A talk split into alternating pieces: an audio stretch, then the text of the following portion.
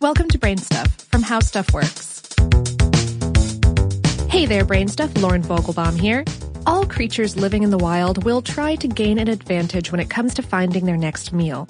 Some animals will use their size, big or small, while others rely on speed or the ability to make a threatening sound. But the bat has a different kind of trick up its sleeve, or wing, signal jamming. Bats are nocturnal, hunting mainly in the darkness of night. They eat prey that's tiny and quiet, like moths and other insects, which can be difficult to find in low light and darkness. Although the expression blind as a bat is widely used, bats are not blind. They just use a means of locating these tiny tidbits of dinner other than sight.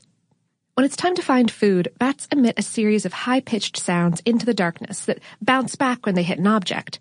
When a bat hears the echoing sound, it knows an object is nearby, and it flies closer to the source of the echo to send out more signals. As the echoed back sound increases in intensity, the bat knows it's getting closer to the prey, and it keeps up this echolocation until it can swoop in for the kill.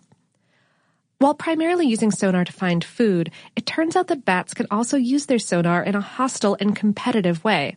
Wake Forest University researcher William Conner and his University of Maryland colleague Aaron Corcoran used audio and video systems to observe the behavior of Mexican free-tailed bats as they hunted for tiger moths, a favorite snack. A favorite snack of the bats, not the researchers. They found that the bats emitted a specific sound that was successful in interfering with the sonar of other prey-seeking bats of the same species. They called this process sweep jamming.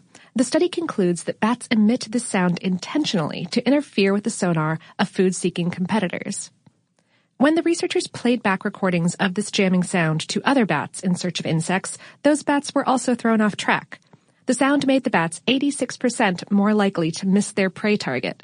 The scientists experimented with other sounds like white noise, but those did not interfere with the bat's sonar. In the natural world, sonar and echolocation aren't exclusive to bats. Mammals such as dolphins and other toothed whales also use it to find their way. And humans, too, have adapted technology to mimic this process. Ships regularly use sonar to help them navigate and to explore what's in the water under and around them.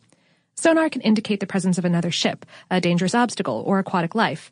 In warfare, sonar can be life-saving, cluing a ship in about the presence of a hostile submarine or an enemy torpedo. Technology can even jam the sonar of other ships, just like bats.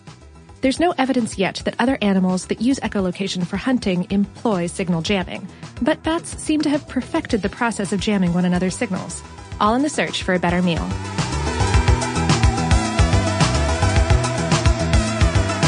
Today's episode was written by Debbie Swanson and produced by Tristan McNeil.